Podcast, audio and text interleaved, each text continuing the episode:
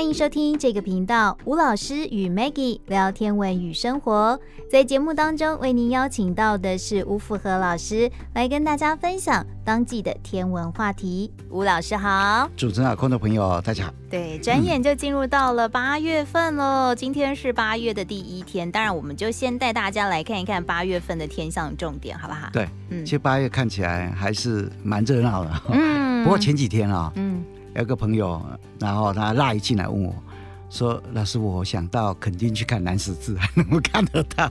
你现在应该看不到了吧？看不到，看不到，真的。哦”我说：“你为什么现在才问？你现在是秋天了耶，因为八月八月七号去立秋了。”哎，对耶，对啊，很热归很热，但是节气是 秋天。对，不过我觉得哈。今年看起来节气还蛮准的，真的。嗯、有时候有，我一直在期待八月七号赶快带回来，立秋赶快来。你是说小暑跟大暑真的就是？对啊，就跟热的热的不像话一样。真的，这个节气还是要算蛮准的。所以，怪不得二零一六年十月三十号的时候，联合国的教科文组织会把它列为 非物质性的文化遗产。哦、对，啊对，我们是这个二十四节气是非物质性的文化遗产，非常非常重要啊。嗯，然后在哎，那我就赖回给他，我说哈，现在就秋天。你不要看南十字看不到，嗯，你如果到垦丁要去看天象的话，你就看银河吧，银河、哦、还是依旧非常的漂亮嘛，哈，哎，非常灿烂。那在八月份里面哦，有两个重要的节气，嗯、就刚刚讲的八月七号立秋，立秋，哎，立秋啊，你不要小看这个立秋，尤其是大陆型的气候啊，嗯，尤其以前中国大陆啊，那些。哎，皇帝啊，一到立秋有多重要啊！真的啊，哦、到立秋的时候啊，嗯、尤其那边种很多桐树嘛，听说到立秋的时候，桐树叶子会改变哈。哦、然后当时候他皇帝都要带着文武百官呐、然后到郊外去啊，祭天啊，祭什么，你知道吗？嗯、因为那气候转变很快，又是大陆型气候。不过好像夏天哦，那大陆啊真的很热哦，嗯，真的，我印象哦忘不了，你知道，二零零九年七月。哦去看日全食，我从南京进去嘛，从上海出来，对，我待了好好几天了。那那时候因为还有安排一些会议嘛啊，那除了观测以外，哦，真的很热，嗯，真的非常热，热到受不了，真的。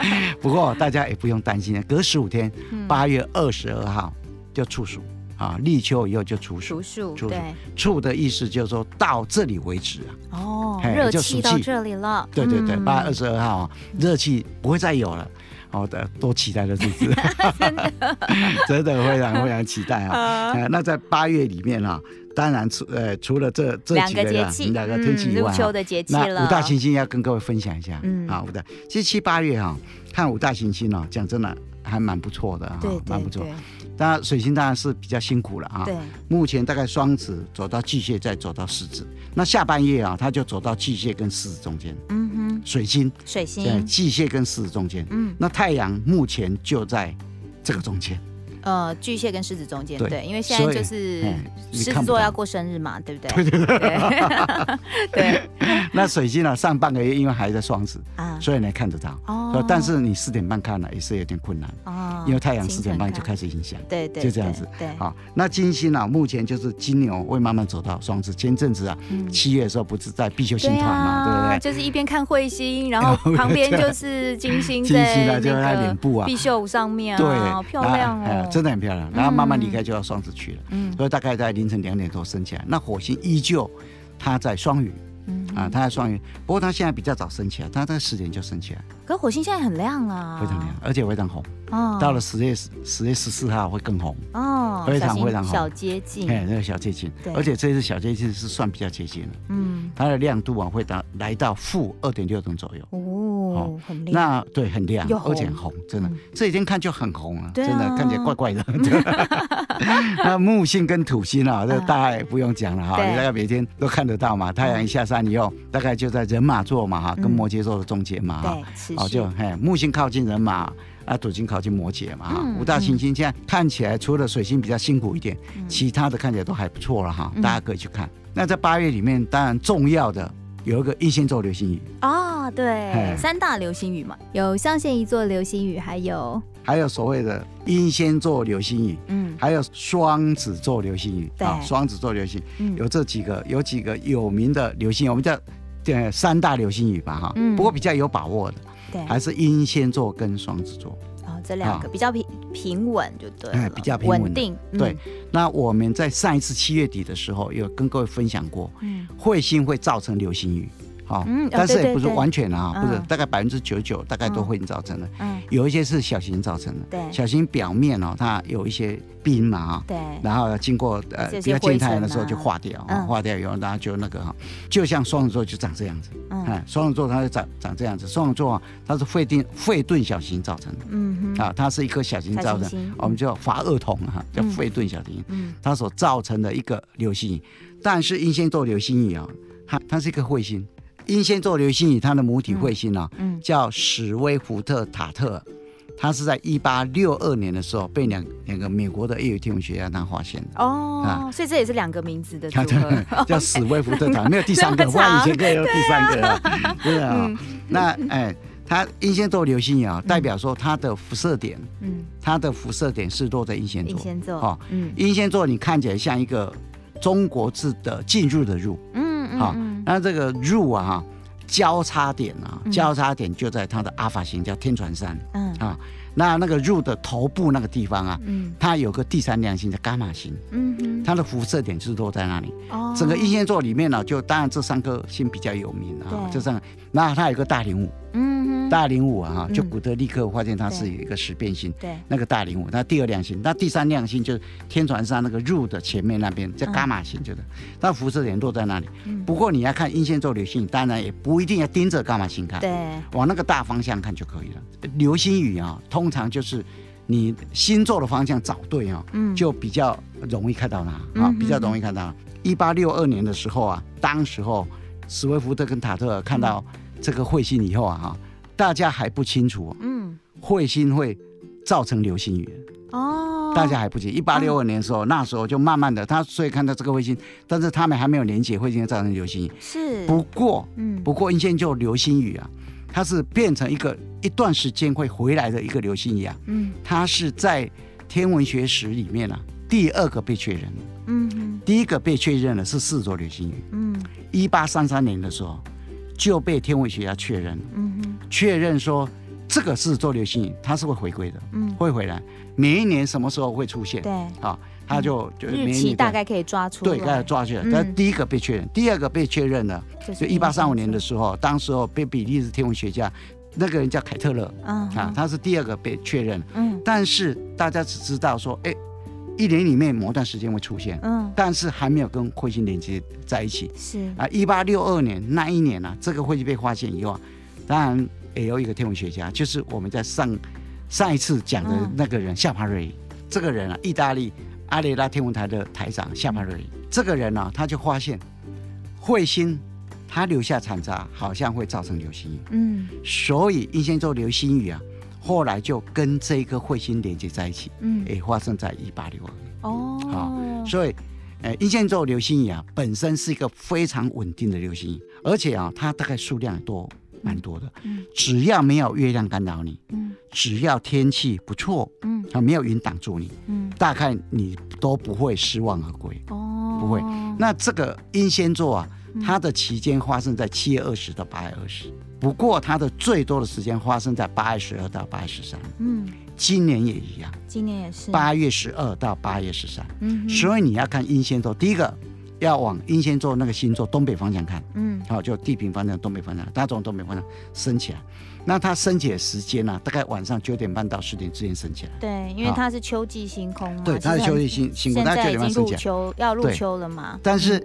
你不用急，因为九点半升起来了，那时候还在地平线，升越高越容易看。对，好，因为它往四面八方送出来，对对，送出来以后，它地平线刚在地面上面，你只有看到上半部，上半部，下半部你看不到。对，所以你越高会看得越多嘛。嗯，八月十二号，你大概十点半以后去也没有问题。嗯，那过去以后，那暑假嘛，如果说你没有上班压力啊，对，可以待到八月十三号的。晚上啊啊，晚越晚越多，越晚越哎，越晚越多。嗯，那一天啊，八月十二跟十三刚好是农历二三跟二四。哦，那也不错哎。对啊，月亮啊，大概十二点才升起来。嗯，啊，十一点五十四才升起来，在十二点才升起来。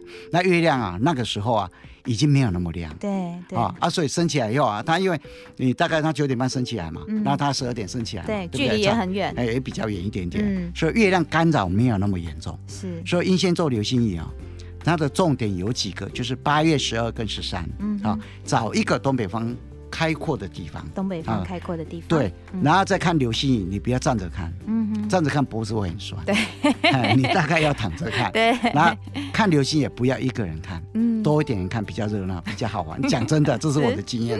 好，那你在看流星雨也不用带什么工具，不用用眼睛看就可以了。对，你有双筒可以带着，你要偶尔流星雨一出现的时候，可能有一些火流星、火球，那会因为时间稍微长一点，对。它的尾巴会留一下，对，那你用双筒去看它，看起来有各种颜色，嗯，哎，看起来还不错，嗯，好，哎，要跟各位提醒的，流星雨几乎百分之九十九啊都是彗星造成的，嗯，就上上个礼拜上个月的时候我们讲的，对，它大块的灰尘啊，嗯，啊，冰化掉以后留在轨道上，地球经过它一个小时里面大概有几颗啊，大概是三到五颗有共同辐射点，都是从伽马星射出来，嗯，就可以确定。大概就是你看到的，就是英仙座流星雨哦，哎，就就可以这样，呃，就可以这样确定。是。那这个英仙座流星雨啊，又有一个就很凄凉的名称了。嗯哼。我们叫圣罗伦斯的眼泪。哦，为什么呢？哎圣罗伦斯是西元两百二十五年诞，十二月三十号诞生，他活到西元两百五十八年八月十号。刚好落在英仙座流星雨极大期的旁边哦，八月十号。对，那当时哈罗马帝国大家都知道，罗马帝国那时候反基督教反的非常严重，嗯，反的非常严重。那罗马帝国皇帝第四十任皇帝叫瓦勒良，瓦勒良这个人啊，当然也是对基督徒啊非常的反感嘛，哈，嗯，然后他当时用尽了办法，然后要处死这个人，当时的教宗啊叫西斯笃二世。他有七个指示，嗯，他是其中的一个执事，一个执事，他是管财产的，嗯，好，那圣罗伦斯啊，他常常把财物啊，然后去救济穷苦的人，哦，那那时候罗马皇帝可能啊，要他的要要教会里面的财产嘛，嗯，那诶就用尽办法要把他弄死，就这样子，嗯，结果西元两百五十八年的时候，嗯，就把他抓来，抓来以后啊，他死了，讲真的是很壮烈，嗯，活活把他熏死。啊！嘿，西元两百五十八年嗯八月十号那天，活活把他熏死。所以你看哦，圣罗伦斯啊，圣老人佐他的圣像啊，嗯，好，他是穿着法衣，嗯好，因为他七个执事其中的一个执事嘛，嗯，好，七，然后他穿着法衣，然后右手就执着烤架，嗯，他是活活被熏死的。哦。哎，西元两百五十八年，所以这可能基督徒的朋友们会蛮知道他的故事，对，知道他的故事，而且他也非常有名啊。他是八月十号，嗯，那因为英仙座流星雨是落在七月二十到八月二十，嗯，八月二十，那极大其实八月十二到八月三，嗯，所以八月十号这一天，因为他就他就寻到了嘛，哈，嗯，寻到以后啊，大概就等于是。英仙座那个流星掉，像为他，所以大家看着就觉得流泪这样。对对是，所以叫做圣罗伦斯的眼泪。但是罗马帝国啊，讲真的，在那个年代里面，那反基督徒反得很严重，而且罗马其实到了西元两百五十八年已经动荡不安了。嗯，你看到这瓦瓦勒那个瓦勒良啊，好，这个皇帝瓦勒良，他第四十任了。嗯，到了西元两百八十六年，嗯，戴克里先的时候，嗯，他是第五十任。短短两两百八十六到，你把它减掉两百五十八，嗯，二十几年呢，换了十个皇帝，对啊，换了十个皇帝，你会觉得很奇怪，那为什么罗马后来把基督教变成国教？你会觉得很奇怪，为什么这样子哈？很奇特啊！你像戴克里先那个西元两百八十六年的时候，他接掌皇帝职位以后，他就发现哦，他发现了整个国家动荡不安，嗯，那他的整个的行政中心是在罗马，你知道吗？嗯，好。后来他就赶快设立第二个行政中心，嗯，怕如果罗马一垮就完了，嗯，所以那边变成西罗马，那东罗马就跑到哪里去呢？跑到那个拜占庭，拜占庭，土耳其那个拜占庭，嗯，啊，拜拜占庭以后，后来这个人呢，啊，那个戴克里先西元三百零五年的时候退位，还没死就退位了，嗯，然后退位，然后当然就是君士坦丁大帝的父亲他们去接，对，接以后，戴克里先到了西元三百一十二年的时候才过世，哦，过世以后啊，由君士坦丁。这个呃将领他们就争夺啊，争夺那个位置啊，啊，后来就有一次很大的战役，嗯，莫尔维大桥战役，嗯，那这个战役啊，如果胜利的话，大概就决定皇帝是谁，就这样子。但是当时候啊，君士坦丁这个将领啊，每一次啊哈，就躺下来睡觉的时候，就发现发生幻想，嗯，就看到一个十字架，嗯，哎，这个是看历史是出来的，不知道真的假的。然后就看到一个画呃十字架，嗯，那隔不久十字架就燃烧，嗯，燃烧以后就听到声音，说你要祷告。你要祷告，那那根本就是其实那个罗马这些将领呢，皇帝根本就反基督教，反的很严重，怎么可能做这种事情呢？嗯，但是啊，好多很长时间都这样，你知道吗？没有办法睡觉啊。他说我这样下去的话，我根本不用打仗啦。嗯，要请一个解梦者来替他解梦。嗯，那解梦者要跟他讲，你祷告。嗯，你为了国家哈，为了罗马帝国，你祷告吧。他硬着头皮祷告，居然幻想说不见了。啊，解梦呀，结果就在西元三百一十三年。三百一十三发布了一个非常有名的叫米兰敕令，嗯，在历史上很有名啊，米兰敕令啊，嗯，不然你也不无缘故发一个米兰敕令啊，对，说基督教是正常的宗教，哦，就不再反基督教了。西元三百一十五年，嗯，就把基督教定为国教，哦，更夸张的哦，西元三百三十年，嗯，那时候的教宗穆维斯特经过祷告，麻风病人都好了。他就干脆搬到拜占庭，西罗马就给他管，是，他就搬到东罗马去了，嗯。所以从此就把它叫做君士坦丁堡，对，就 这样来的，对不对？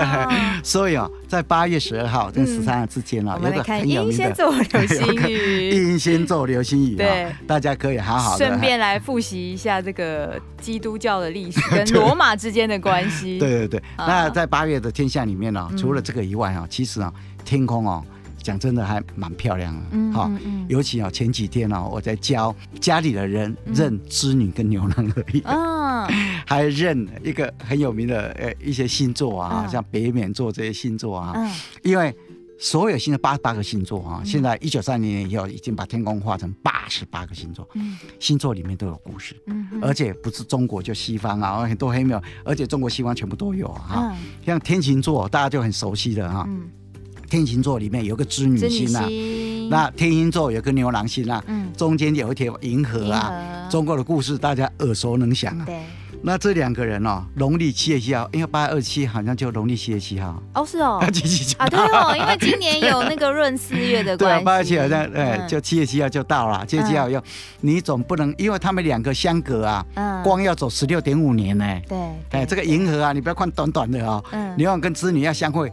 如果他用光速来飞，两个要相见面一次要要走十六点五年呢，是而且要 用光速飞，用光速飞啊！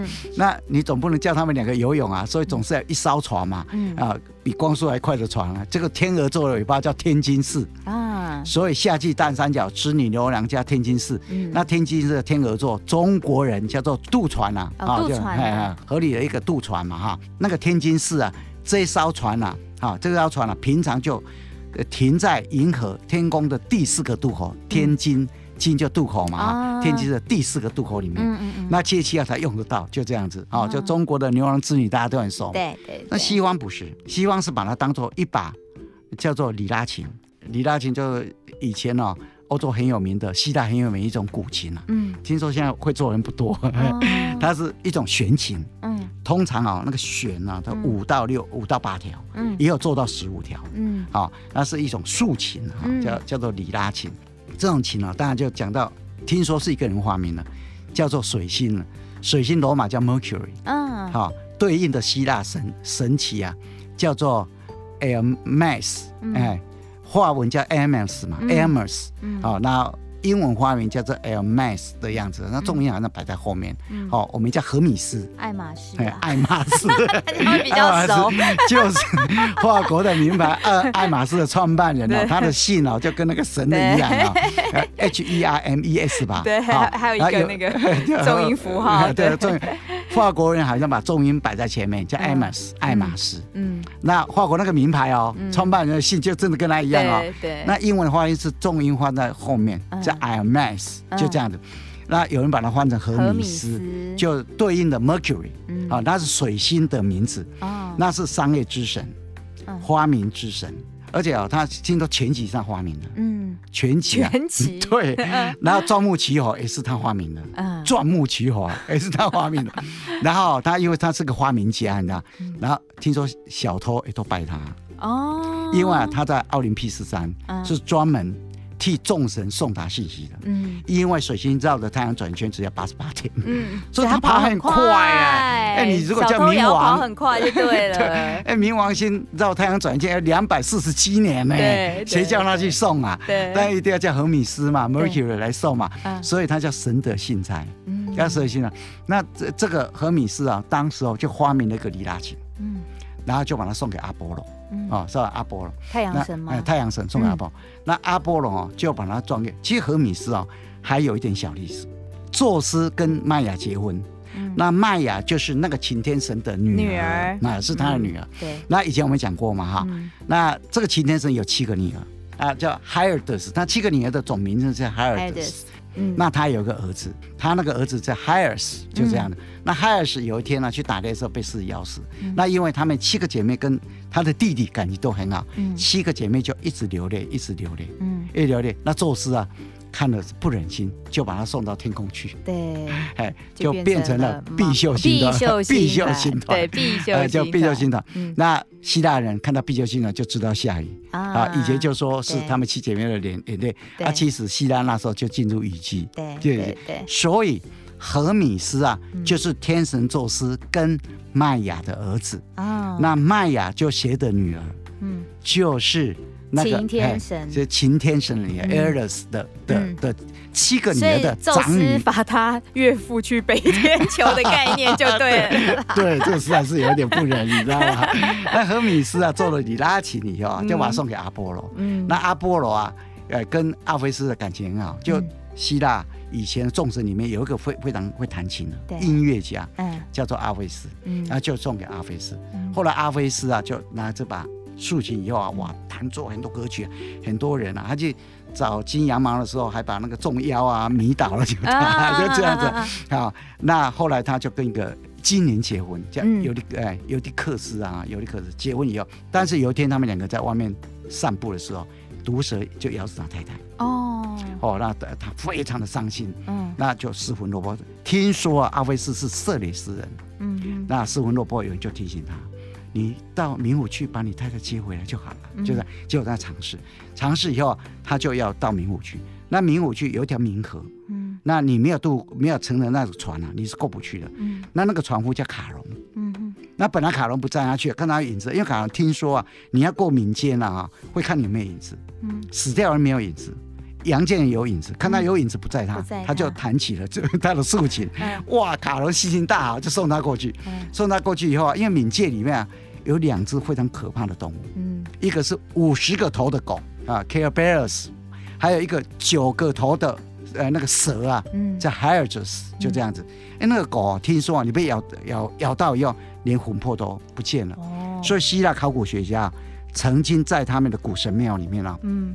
看那个古神庙柱子上面呢有铁链，嗯，就是要链住那个那个这个头的狗。而且啊，希腊人哦，以前考古学家考挖出以前过世的人哦，都会看到他们里面哦有放一个盒子，都放蜜糖的。也就是说，你灵魂要进冥间的时候啊，把蜜糖给给那个狗吃，啊，狗在吃的时候赶快过去。海克力士曾经呢制服这条狗，把它带到阳间来。嗯，但是啊，带到阳间来以后，即使没有咬到人，它那个唾液啊，口水，嗯，滴到。地到地地表啊，嗯嗯、然后地表长出的植物都有毒，毒哦，所以啊，高山乌头啊，嗯，就是嗯，它就是很毒的植物。哦，就这样，就那个长出来了，呃、就传说是从它的口水长出来。的，对，就长出来。嗯、后来它就弹琴，嗯、那五十个头的五十个头的的狗。啊，就睡着了，所以又碰到 Hydrus，嗯，然后一样弹起那琴。结果，然后就又又睡着了。结果他就见到海蒂斯，嗯，那海蒂斯就很生气啊，你怎么可以过来？就这样子。结果他一样弹起他的琴，而且海蒂斯心情大好，你知道？他问他，呃，细细柔声的问他，你要做什么？他说我要接我太太。他说没问题，就把他送出来。然后还好意的警告，就要提示他。他说你不要回头，嗯，还没有过敏河以前不要回头，你一回头，你太太就会重新回到。推到阴间里面来，嗯，结果他很小心，叫他太太跟紧一点。嗯，快到冥河的时候，他每每走一步就问他太太，哎，你你有跟好吗？你有跟好吗？嗯，结果因为太兴奋了，快到冥河太兴奋，走太快，他太太没有跟到。一问以后没声音，转过头来，太太回去消失了。哦，他回去以后啊，当时候哇，他非常的伤心，失魂落魄。嗯，后来有一天在深夜的时候，被色雷斯的女人杀掉。嗯，结果连他的头就割下来，嗯，割下来就把它丢到河溪流里面，那他的里拉琴啊竖琴也飘在河流里面，跟他头一起飘，就这样子，就天人做事觉得实在是不忍心，就把竖琴。